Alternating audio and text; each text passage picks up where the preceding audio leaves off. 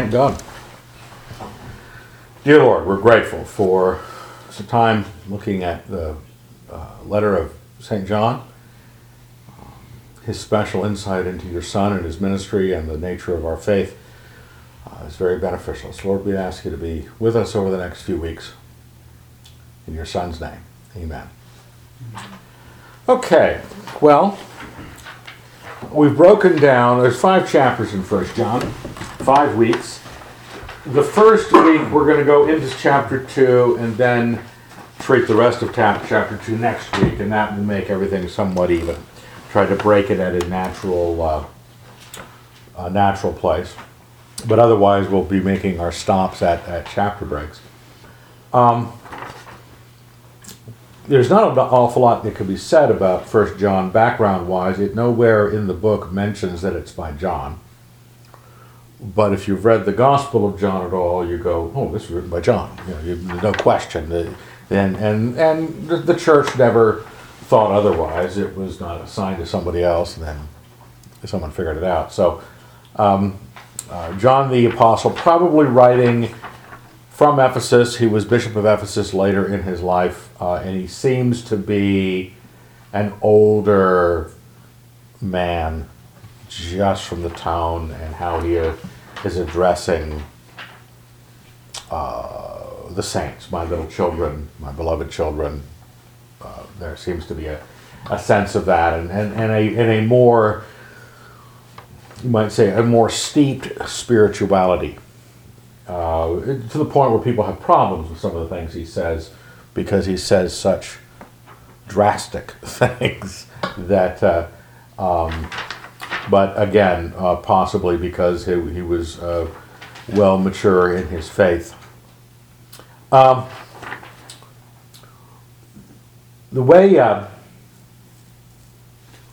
is generally approached, the way I've generally approached First John, in uh, the later part of the book, uh, it lets us know, chapter 5, that uh, I've written to you so that those of you who believe in Christ may know that you have eternal life. Um, and that seems to be a thematic end of the book. Uh, like a conclusion, I guess, but it would all tie together at that point. People will see a series of means by which you will spot what is and is not good, what not just good action, but what is and is not a good evidence for you regarding your own salvation and for you regarding other people's salvation. You know, primarily you regarding you, secondarily, uh, false teachers. Uh, how do you tell who's not in the camp, who's not um, uh, with us? And so, so some basic, uh, we'll try to point out those obviously as we go by so that when uh, nowadays when uh, the theological questions may be different than the ones in john's day um, they're still uh, making the same denials they're still avoiding christ the same sort of way. Well um, the first chapter is a very short nine verses long ten verses long.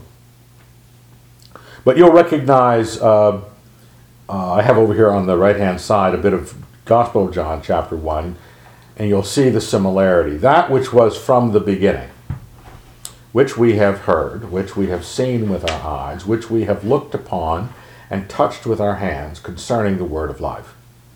The life was made manifest, and we saw it and testified to it and proclaimed to you the eternal life which was with the Father and was made manifest to us. That which we have seen and heard we proclaim also to you, so that you may have fellowship with us, and our fellowship is with the Father and with his Son, Jesus Christ. And we are writing this that our joy may be complete. A few things that are common. One, from the beginning. In the beginning was the Word, and the Word was with God, and the Word was God. End of chapter, verse 1, concerning the Word of life. You know, one of the big things you'll find is, and I did some of this today as I was looking at some of the themes. I just go back to John and and look for the theme in the Gospel of John, and you'll you'll see that this is the other end of this man's ministry. You know, the, he's the disciple whom Jesus loved. He writes the one commentary on the life of Christ, whereas the other three are largely biographies of the life of Christ. John is more of a commentary of, uh, of spiritual import, not just a record of the spiritual things Christ said. Um, and so John has always been uh, untying the very insides of what Christ is about for, uh, for the saints. And here, he is. Um, there's one long, uh, I don't know if it's a run on sentence, but it's a long sentence, three verses of it. Um, it's, there's this great declaration of and claim of first person uh, witness. We were there, we saw it, we heard it, we touched it. This is a proclamation that that we are making of the eternal life, not of eternal life, your eternal life, but the eternal life that was with the Father. Also out of John 1. Was the word was with God. So the eternal life was with the Father and was made manifest to us. And so Christ's manifestation, the Word of God, the, the and the same sort of idea was, and you, you'll find that it gets into the same themes in verse 5 and following about the Lord God being light, and John was bearing witness to the light, and he was not the light. Uh, um, but you have the same you have the same themes. But what's interesting in a moment of you might say introductory. Uh, um, oh, there's a grandness to the way he's saying this. You know, that, uh, it's almost like a hymn. But he gets to verse 3 and he says, We proclaim to you so that, I put in red, so that, because it gives the, the reason I'm doing this, the reason we're doing this, is you will have fellowship with us. And our fellowship is with the Father. Um, come on in. Um, the uh, uh, I'll move that guitar, Jen. You can sit in that chair.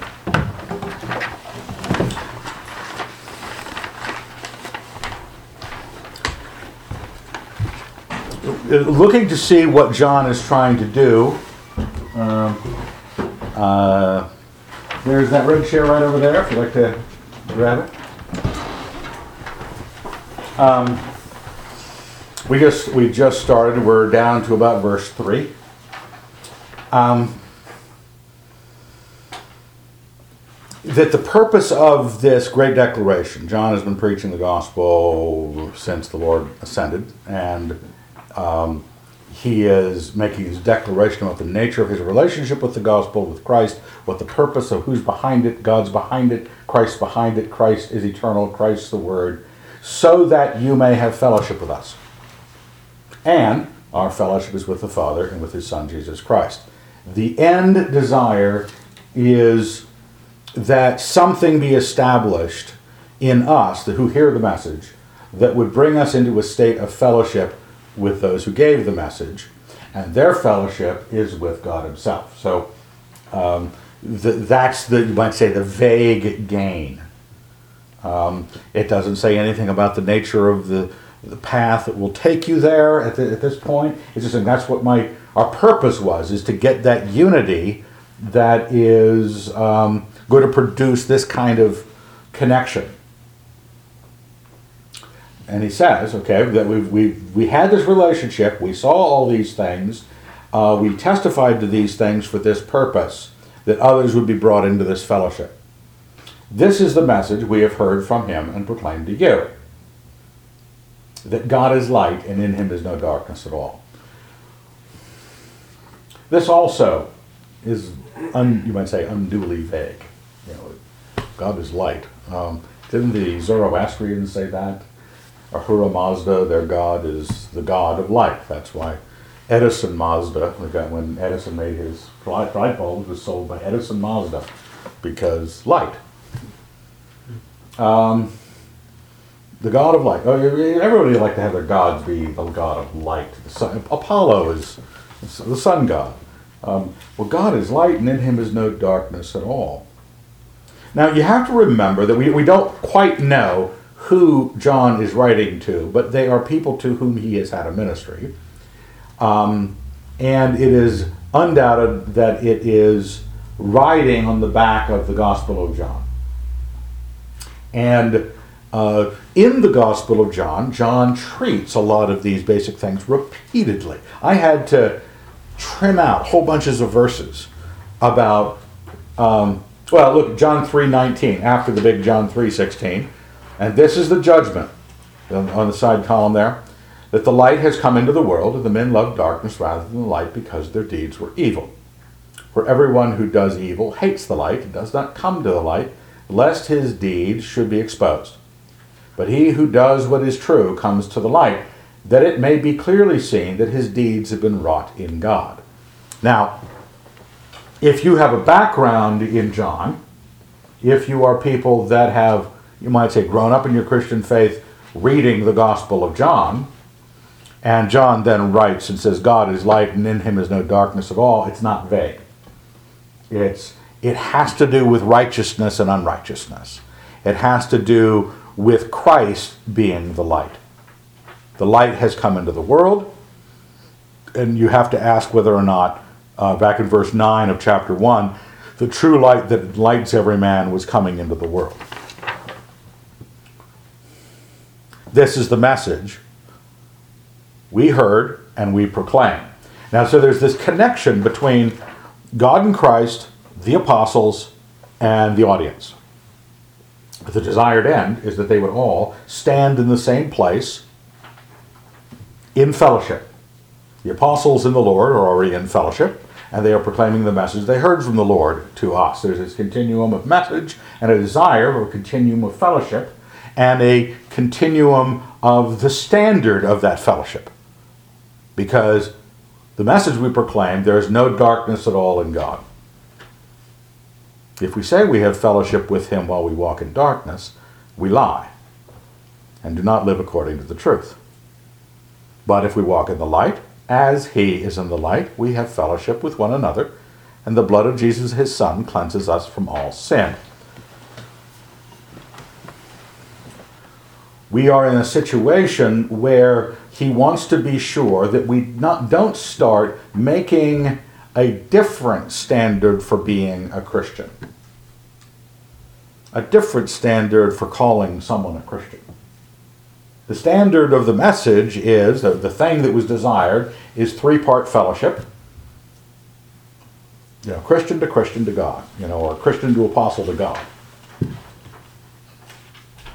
That it be based on the, the, the quality of God, of his, his state of light without darkness, and it doesn't permit that I claim to have that fellowship while I have darkness, because in him there is no darkness at all. The state of fellowship um, doesn't allow for that, because the fellowship requires that I be, I, I manage to uh, uh, shed the darkness. If I walk in the light as he is in the light, we will have fellowship with one another. So, this fellowship that John desires back at verse 3 so that you may have fellowship with us, and our fellowship is with God, the Father and His Son Jesus Christ. That fellowship is resting on how light my walk is.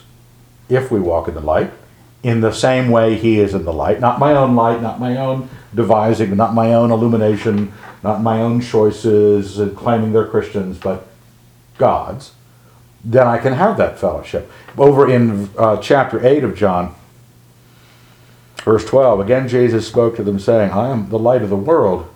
He who follows me will not walk in darkness, but will have the light of life. You begin to realize that not only is the darkness and the light um, the ground of fellowship, choosing whether it's going to be dark or light, um, but and not only is it an evil and righteousness question, the dark being evil and the light being righteousness, because that was back in chapter 3. People love darkness because their deeds are evil. If you do evil, you hate the light. It's a, it's a good and bad situation, but it's also synonymous with following Christ or not. He who follows me will not walk in darkness.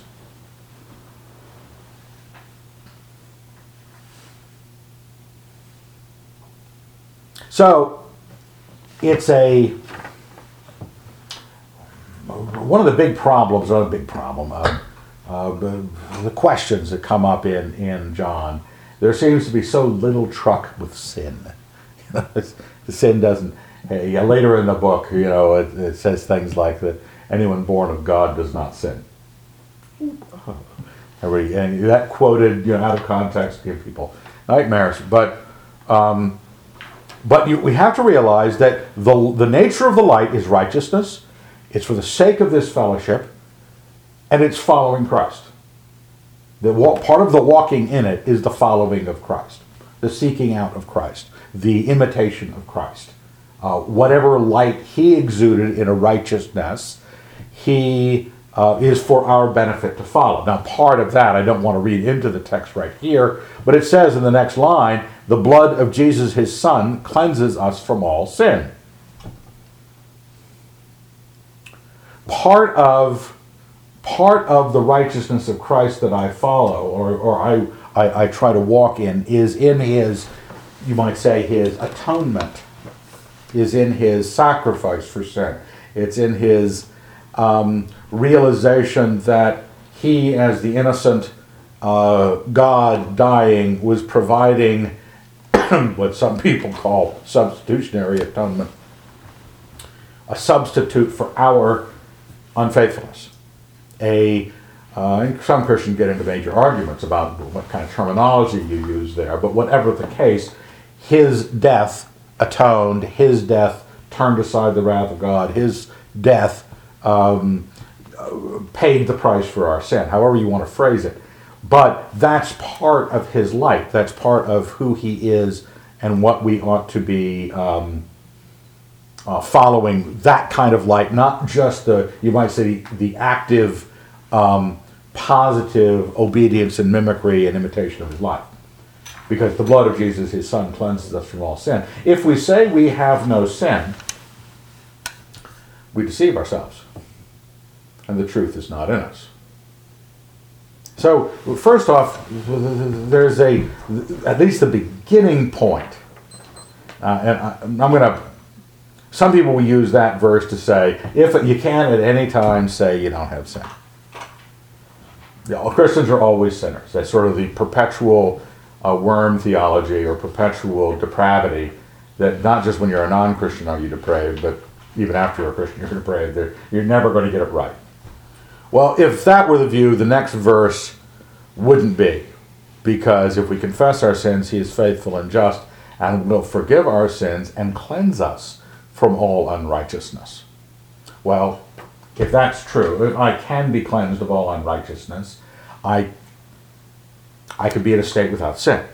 I mean, I, I, I can bow my head, take care of my sins, and be in a state of righteousness.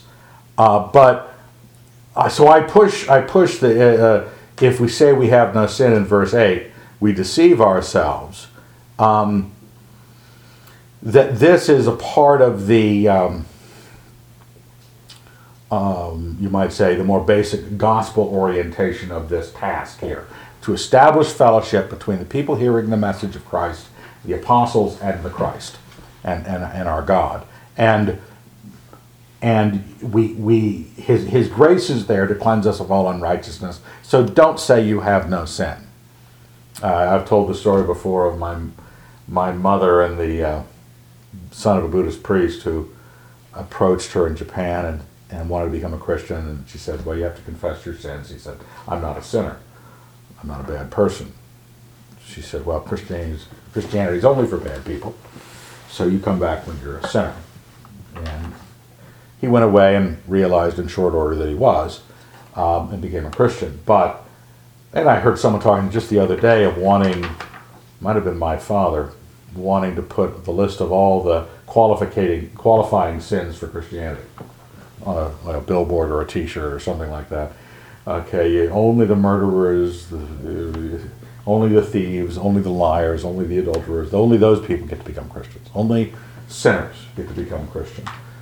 People have to be ready to humble themselves to their own condition because they're looking for, and part of this is, is having it clear in our mind what we're seeking.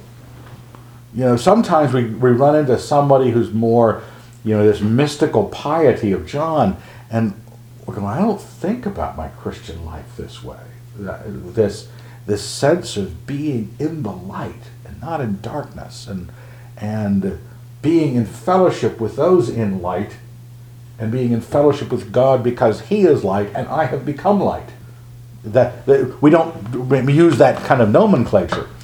Um, we maybe we ought but a lot of times Christianity has slowly either by church uh, decision or creed or whatever started to define the line between Christianity and non Christianity at a different point. Maybe valid points, maybe theologically true points, but this is sort of John's point, if you want to think of it at least that way. This is the, the real issue as far as John is concerned that it's the state of wickedness of man, the lightness of God without any darkness at all, and the message of his Son, the eternal life who is with the Father, the Word of life, coming down to us, and a message that was preached because of that. But the message preached isn't Jesus died for your sins. That was the that was the narrative that had to go on. That was the storyline that that uh, played out to achieve this. But the task God was about was to express His lightness without darkness and to provide a way to reach this fellowship. Provide a way to reach this fellowship. We talk about it, we talk about peace with God. That's what it is the reconciliation with God. When we say atonement, I mentioned this before, the word is just a combination of the two words at one. At one is really what the word is, and we have turned it into a word called atonement, but it's at one meant it, bringing fellowship to happen and it's a um, uh, it's kind of you might say crucial for our, for our own the kind of walk we have as Christians that we measure things out the way the apostles measured it out. A little later in the book, it basically says, you know, you can know those who are of the faith by who listens to us. We have to listen to the apostles. It's one of our assurances of salvation. Do we listen to the apostles? Do we fi- define our salvation on the apostles? So if we say we have no sin, we deceive ourselves and the truth is not in us. It, it, not only is if we have sin, but if we aren't moving, if we're not following Christ into the light away from sin, because the next verse is, okay, I, have had sin, but how can I be in the light? Well, because the blood of Jesus cleanses us from all sin. And I, I, that was the task. I need to be made light from darkness. And so I had to be forgiven somehow. So God gave his son to forgive. Um, it wasn't especially necessary that, that the religion of truth had to sacrifice the Messiah, but it's what God had to do to get this done. This is what has to be done. You have to make men righteous. You have to make them light in order to get the fellowship. So if we confess our sins, he is faithful and just and will forgive our sins and cleanse us from all unrighteousness. Now, some people think this is also an evangelistic passage. Some, uh, you know, it's a truth that is universal in that whether it's pre Christian, you confess your sins, he will forgive. If after you're a Christian, you confess your sin, um, he will forgive. That's the. You know, um, some Christians do think that that. Uh, some Christians think that um, the death of Christ, the forgiveness of sins, that con- converting confession, you know, if I, uh, hear a gospel message preached at a church, I walk the aisle, sign the card, really truly give my life to Christ, his death covers my sins, and as some have told me, past, present, and future. That's how they delineate it. And so they get a little bit, uh, I've had people get a little torqued with me about if I talk about confessing your sins. as Christians because they say, I'm already forgiven. I just have to acknowledge, every time I sin, I have to acknowledge that I'm already, you know, I, I, I just have to just go back and start again because my sin was already forgiven. Um, you know, I've met some dear Christians who hold that sort of view. I don't think it's right. He, he repeats the saying, if we say, verse 10, that we have no sin, we have not sinned, we make him a liar, and his word is not in us. Now, so eh, whether or not this passage on confession is just pre-Christian or pre-Christian and post-Christian is not really the theme that that John is working at. He's not trying to create that and answer that question. He is trying to answer the question, are you light or are you darkness? Have you been honest with yourself about the darkness? And have you removed the darkness by the blood of Jesus, his son? Have you been cleansed? Have you confessed? Have you been had all unrighteousness forgiven? Now, before we go further into the passage, that's you know, in terms of thinking that this is the task of God.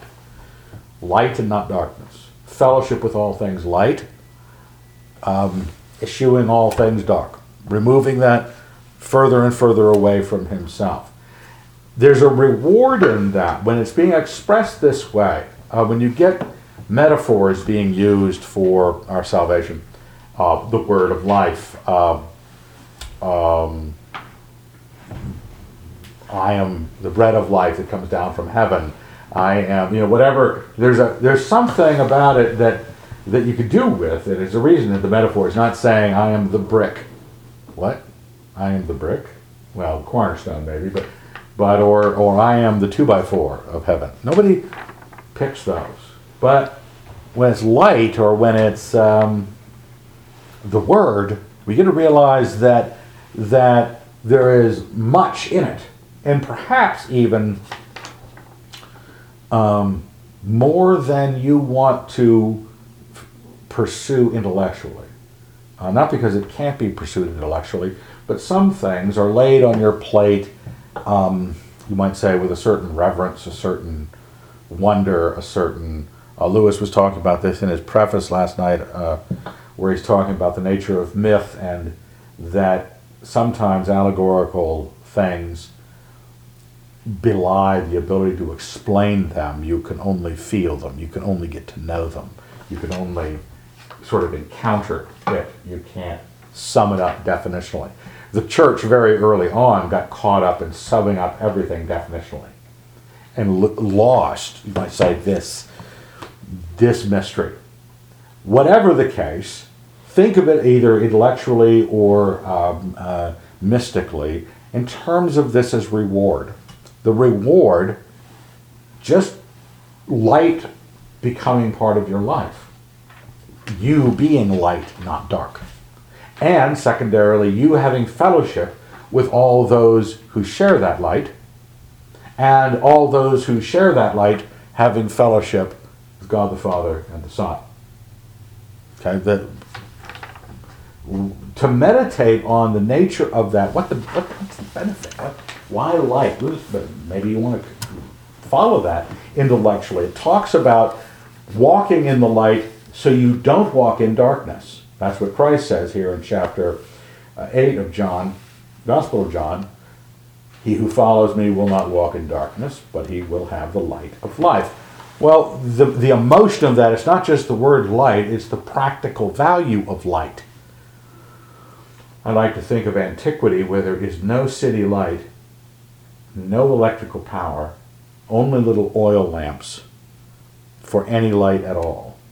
There is nothing and when people put out the oil lamp in the center of Babylon, it was pitch black in the center of a major city, you know, because there was no difference between the lights being out in the city and the lights being out in the desert. You know, it's just it's just black. Uh, it's dark. There's no latent light uh, other than the stars and the moon. You know, you you you really had to you really valued the fact. I had the um, we had the power go out or a fuse blow, actually, uh, circuit breaker. Um, and you begin to realize I'm taking a bath in the dark, you know.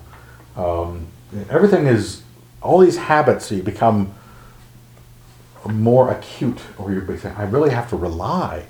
Or you're going looking for the fuse with the flashlight. You're so grateful for a flashlight that you don't even think about having a flashlight when you when all the lights work. We begin to realize this image is a such a valuable thing in life.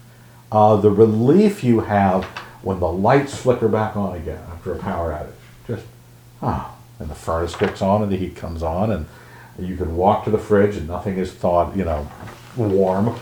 Um, everything comes back. Everything is understood. Everything is seen to be in its place. You can live life in your world in an orderly fashion. Now, I'm extending this past what the text suggests. Um, and the, the, text, the text suggests that there's a value to walking in the light and following Christ as the light. Um, and that there's a negative, negative value to walking around in darkness. And I think you can draw your own pictures, but for me, everything can work and be accomplished in the light. And everything can be accomplished correctly in the light. And this is what Christ brings to us the ability to see our lives as they actually are.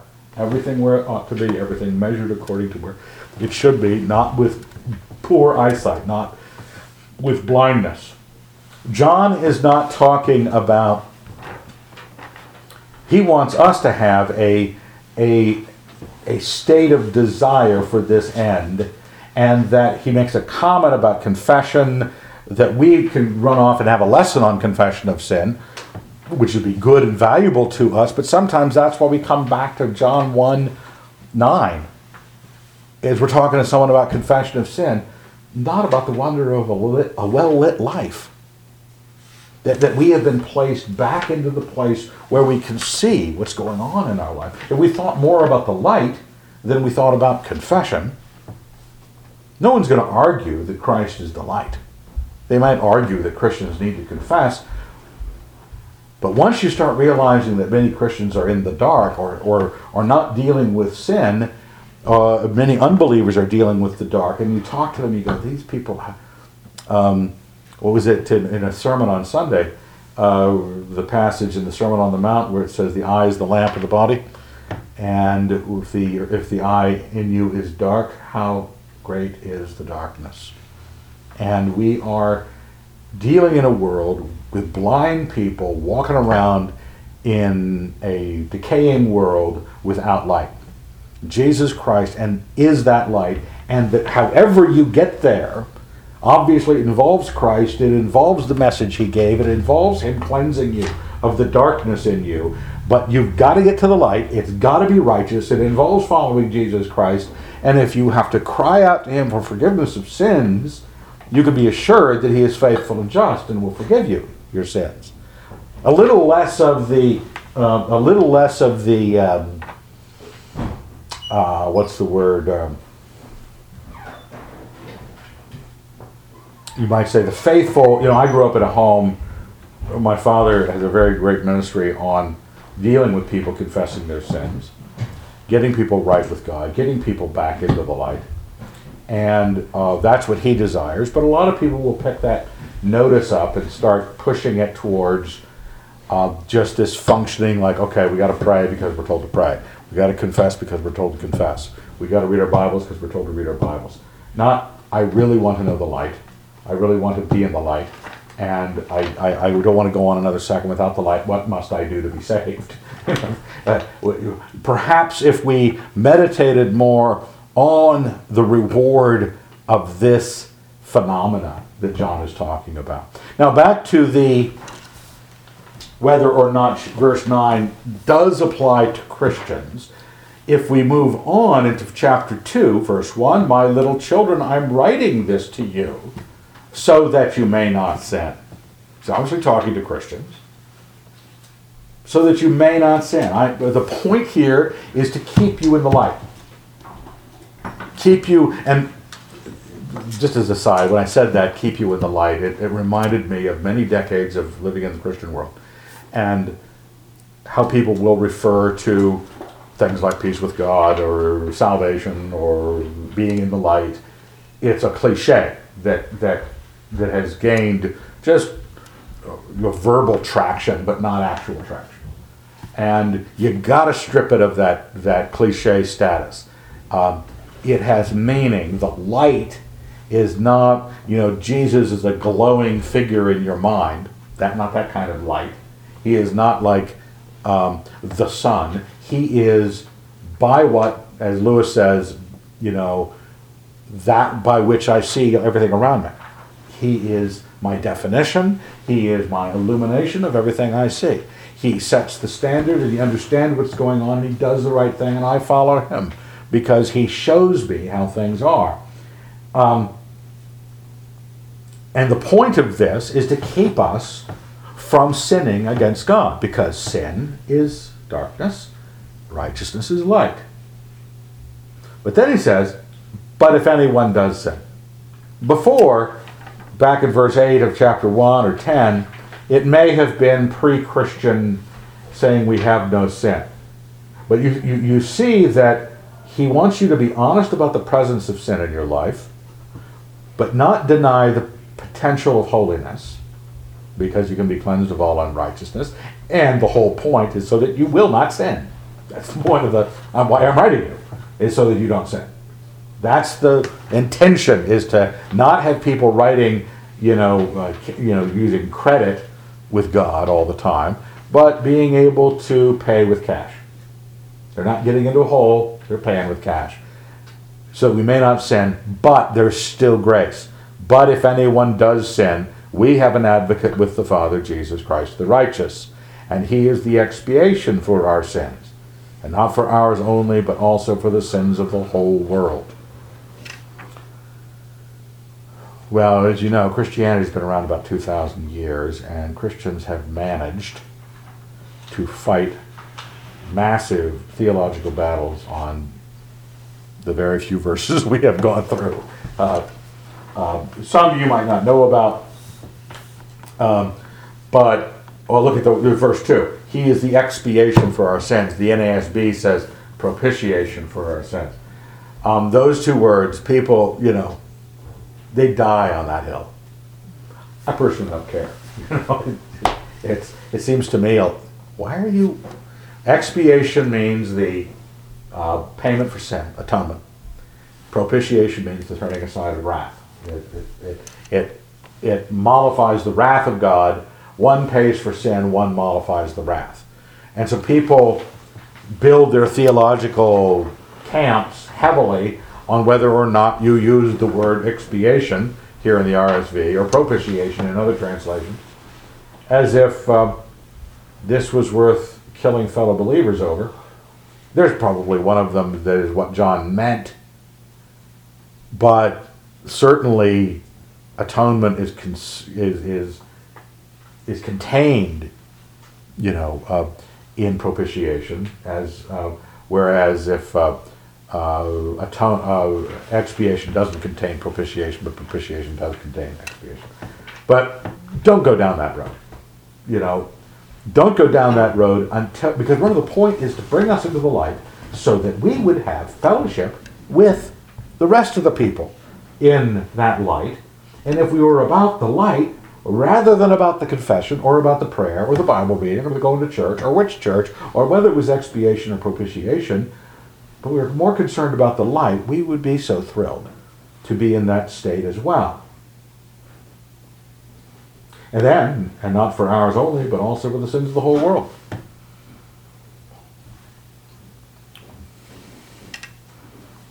The whole world, and so the fight then erupts between the the um, limited atonement camp and the uh, universal atonement camp. Did Christ die for all sins everywhere, singly and severally? Did he die only for the sins of the elect? Uh, another thing to fight over, because people are thinking about the passage in its own right, what can be brought out of the, the, the, the scriptures as an incantation, like it were a, uh, a magical line that if I have the right translation and the right moment in a theological debate, I can slip that puppy in. And I've done it myself. I've argued with people of Calvinist uh, understanding, and not for ours only, but also for the sins of the whole world. But the, but John's not. John is pre-determinist free will fight. He's pre-Catholic reform, uh, Reformation fight. He's pre anything that we have created out of this. He has a point that he's proclaiming that God is light. He wants us to have fellowship with that light. And he has just let you know that if you happen to have sin in your life, there is a path by which the great grace of God in Jesus Christ is available to you. If you do sin, you're not you shouldn't, you oughtn't, you don't have to, but if you do, there's a path out. This is the way when people believe in holiness, a lot of people who don't believe in holiness suggest that you're arguing for a Wesleyan second experience of grace where you get sanctified and you don't sin anymore. Like sinless perfectionism. Well, God would like you to be sinlessly perfect. He told you to be sinlessly perfect. He gave you the possibility, the power to be sinlessly perfect, but He's also realistic. He also says, I have a way for you to deal with sin if you do. Let's work on not doing it. I have a way to deal with it, and it's the great grace of God. This is the first, verse 3 is the first verse of assurance here in the book. And by this we may be sure that we know him. This is the way he tends to phrase it throughout the book. It won't always be this way, but a lot of times he'll say this by this we may be sure. If we keep his commandments. Now, it didn't tell you by this you may be saved if you keep his commandments. He says this you may be sure. Because the whole point of the gospel was to bring the light of God and your fellowship with God and the rest of the saints into a place, and you want to be sure you're there. Being sure you're there will be by you measuring your faithfulness to God's imperatives. You might say, How bright is it in your life? And you shouldn't be sure if it isn't bright. I was uh, having a, a, witnessing, not a witnessing, a counseling situation with a person who had sinned very badly, and this person was sure they were a Christian. And that made me pretty sure they weren't. They were counting on the experience, they were counting on history, the narrative. Somebody at church told them. I was looking at the sin. How could I be sure what that sin? And how could you still be sure with that sin? It was unconfessed. It didn't get confessed. It stayed unconfessed. The person walked around a massive sinner, sure he was a Christian. But we can only be sure if we keep his commandments. He who says, I know him, but disobeys his commandments, is a liar. And the truth is not in him. Now, he's not saying necessarily, you could read a, a number of ways. It says, the sureness we have is from seeing our holiness. My claim is something I cannot claim. I know him. Not that it isn't true. A person, obviously, we learned just a few minutes ago that a Christian can sin, right? It's just uh, back in verse 1. But if anyone does sin, we have an advocate with the Father. I could be a Christian and have a sin. But I have to admit the degree of darkness in my life. I have to um, not claim that my knowledge of God, remember, because God is light and in him is no darkness. I know him. To the degree I have this blackness in me, this blindness, this incorrectness, this is not what he is, and in him is no darkness, so you don't know him. It doesn't say necessarily necessarily you're not saved. And it doesn't say that he is claiming a propositional truth, I am in fact saved. He is making a claim he can't make. It would be a lie for him to claim to know. He cannot claim to know God when he is not light. But whoever keeps his word, in him, truly love for God is perfected. That's it.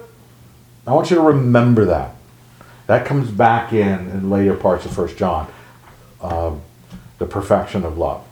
The, that, that this task of the light, the task of the message of God, the task of the light, the problem of darkness, how do we resolve it? How do we stay light, get rid of darkness?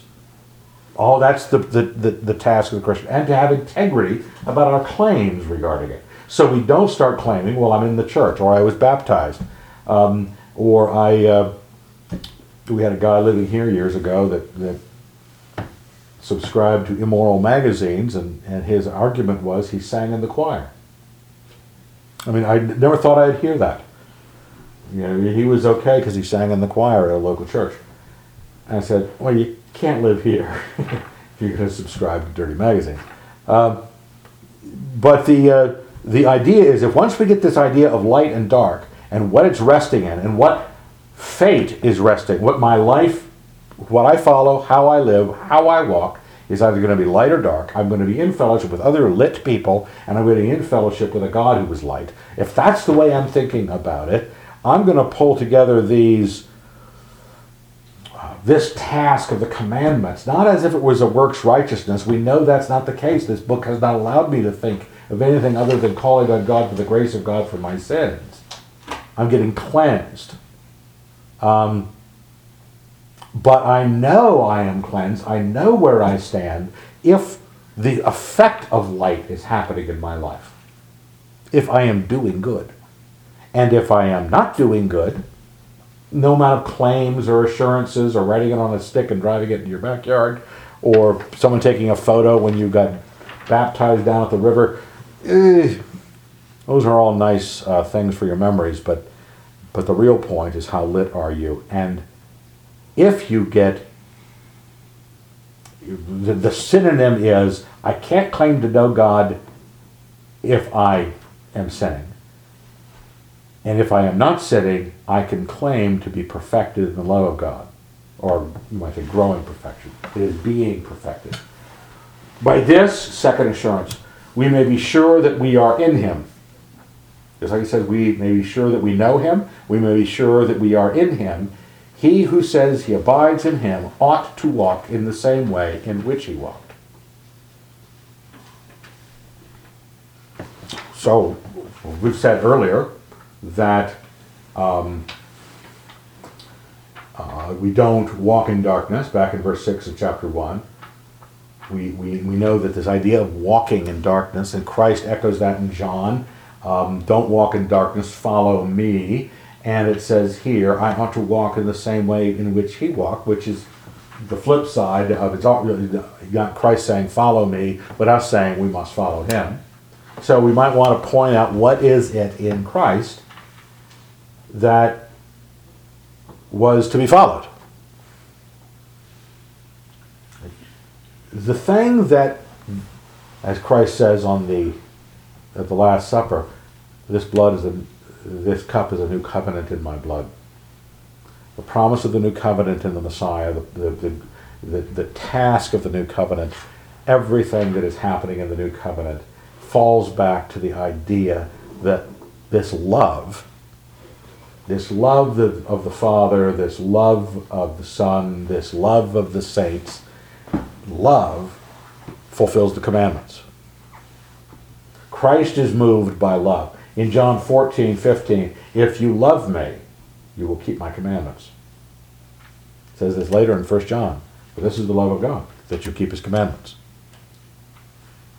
Here, we can be sure if we keep his commandments. We can be sure if we walk the same way he walks. Jesus answered him, If a man loves me, he will keep my word, and my Father will love him, and we will come to him and make our home with him. That goes back to there in verse 5. We may be sure that we are in him. Anyone who says he abides in him, the Father and the Son making their home with him on the basis of this love. Now,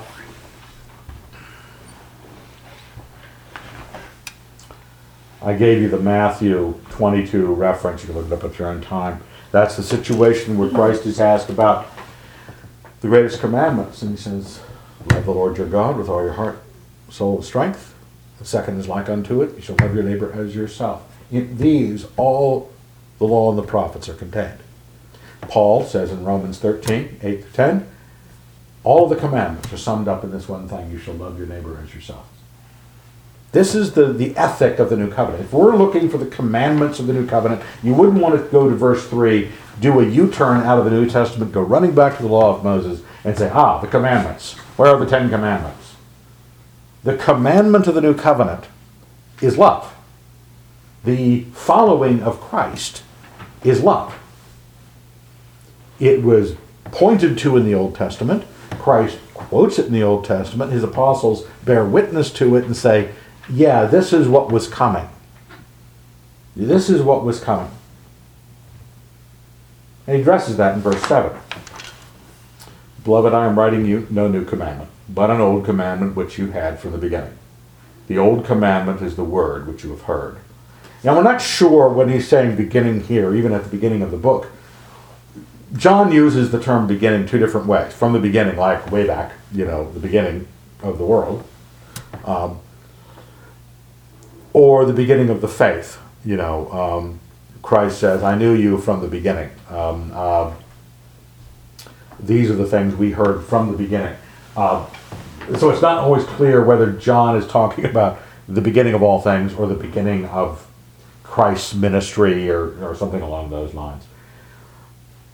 But he is saying either either way, there is, is this confusion here. He says, I'm not writing you a new commandment, it's an old commandment. Verse 8, Yet I am writing you a new commandment, which is true in him and in you, because the darkness is passing away and the true light is already shining. Okay, yes and no. Which is it? You're not writing us a new commandment. You are writing us a new commandment. What's it going to be? Well, when you look at that commandment of love, it's yes and no. From the time of Moses, Hear, O Israel, the Lord your God is one God, and you shall love the Lord your God. And you shall love your neighbor as yourself. This is all the law and the prophets. Ta ta, love. It's an old commandment. You had that from the beginning. Christ pointed it out. We follow Christ in that. He gave us an example of love. What, what can we do about that? Well, there's an aspect of it that is new.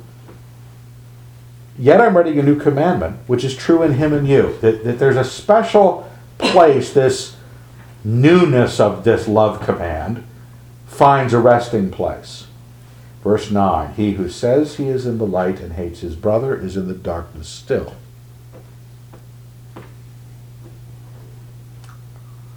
What happened with the new covenant was a new relationship occurred. There was no church before Pentecost. There was just all sorts of believing, disbelieving people, good and bad people. There was no church. There was no Holy Spirit poured out. There was no bond called the Church of Jesus Christ. Um, you have a new relationship to which a special love exists. John 15, on the, in the side column, 12. This is my commandment that you love one another as I have loved you. John 13, a new commandment I give to you, that you love one another, even as I have loved you, that you also may love one another. By this all men will know that you are my disciples, if you have love for one another. The newness of the love command, there's the old command of love, it's not a new command. There's a new relationship in which that love is to be poured out explicitly Christ calls it a new commandment because he wants there to be love between the brethren. Those in the light ought to see each other this way, ought to have an especial bond that is witness. Not only is it assuring to you, because you love the brethren and you're following the Christ, but it's assuring everybody else that you follow Christ. Because, he says, by this, all men will know that you are my disciples.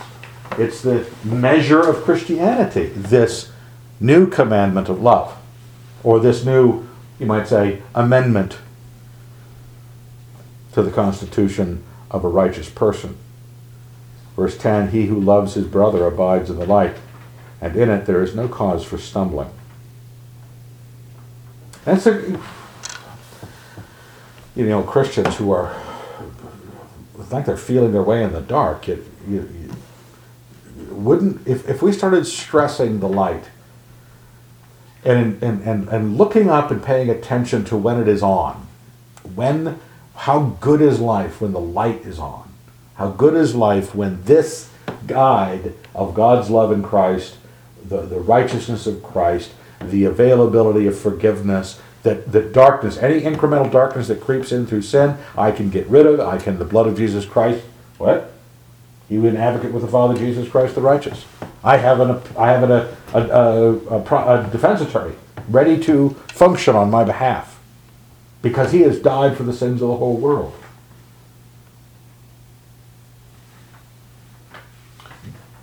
The no cause for stumbling.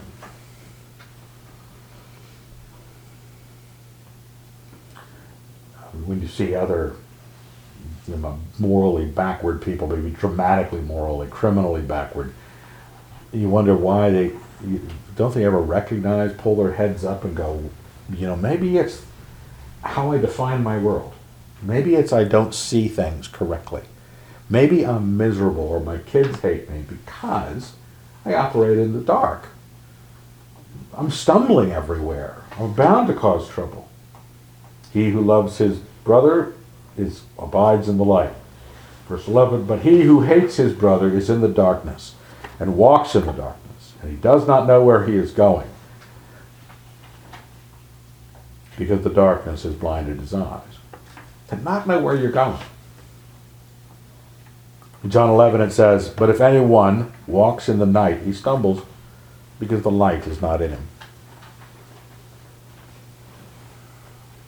Maybe we should focus on less, you might say, theological question about, say, a passage like this. Though they're there, these, some of these things may be answers to some theological questions, and get more addicted to living in the peace of God. I, I, I define things uh, that, that by peace, because I went off on that wild hair many years ago, and, and I know that putting life in order is the path to peace. And spiritual order, it's spiritual peace. Well, the light is what allows you to see where what everything is, where everything is, and gives you the example in Christ of how to place it. You know, you you have this great ability to obtain peace spiritually, and you have a great ability to walk into a ditch, being led by fools who are also blind, because they're not in the light either. And it's here, it goes back to this basic, he uses the example in not keeping the commandments of one that is the new commandment for the Christian faith that Christians not hate their brother. You do or you don't.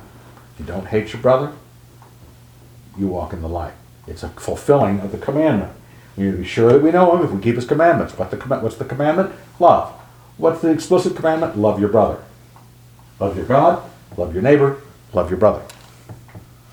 That's uh, and and and and you might say that is I can I can expand every inch of ethical demand out of those three aspects: loving God, loving my neighbor, loving my brother, and I can know where I stand with God by whether or not I have allowed that to be the case.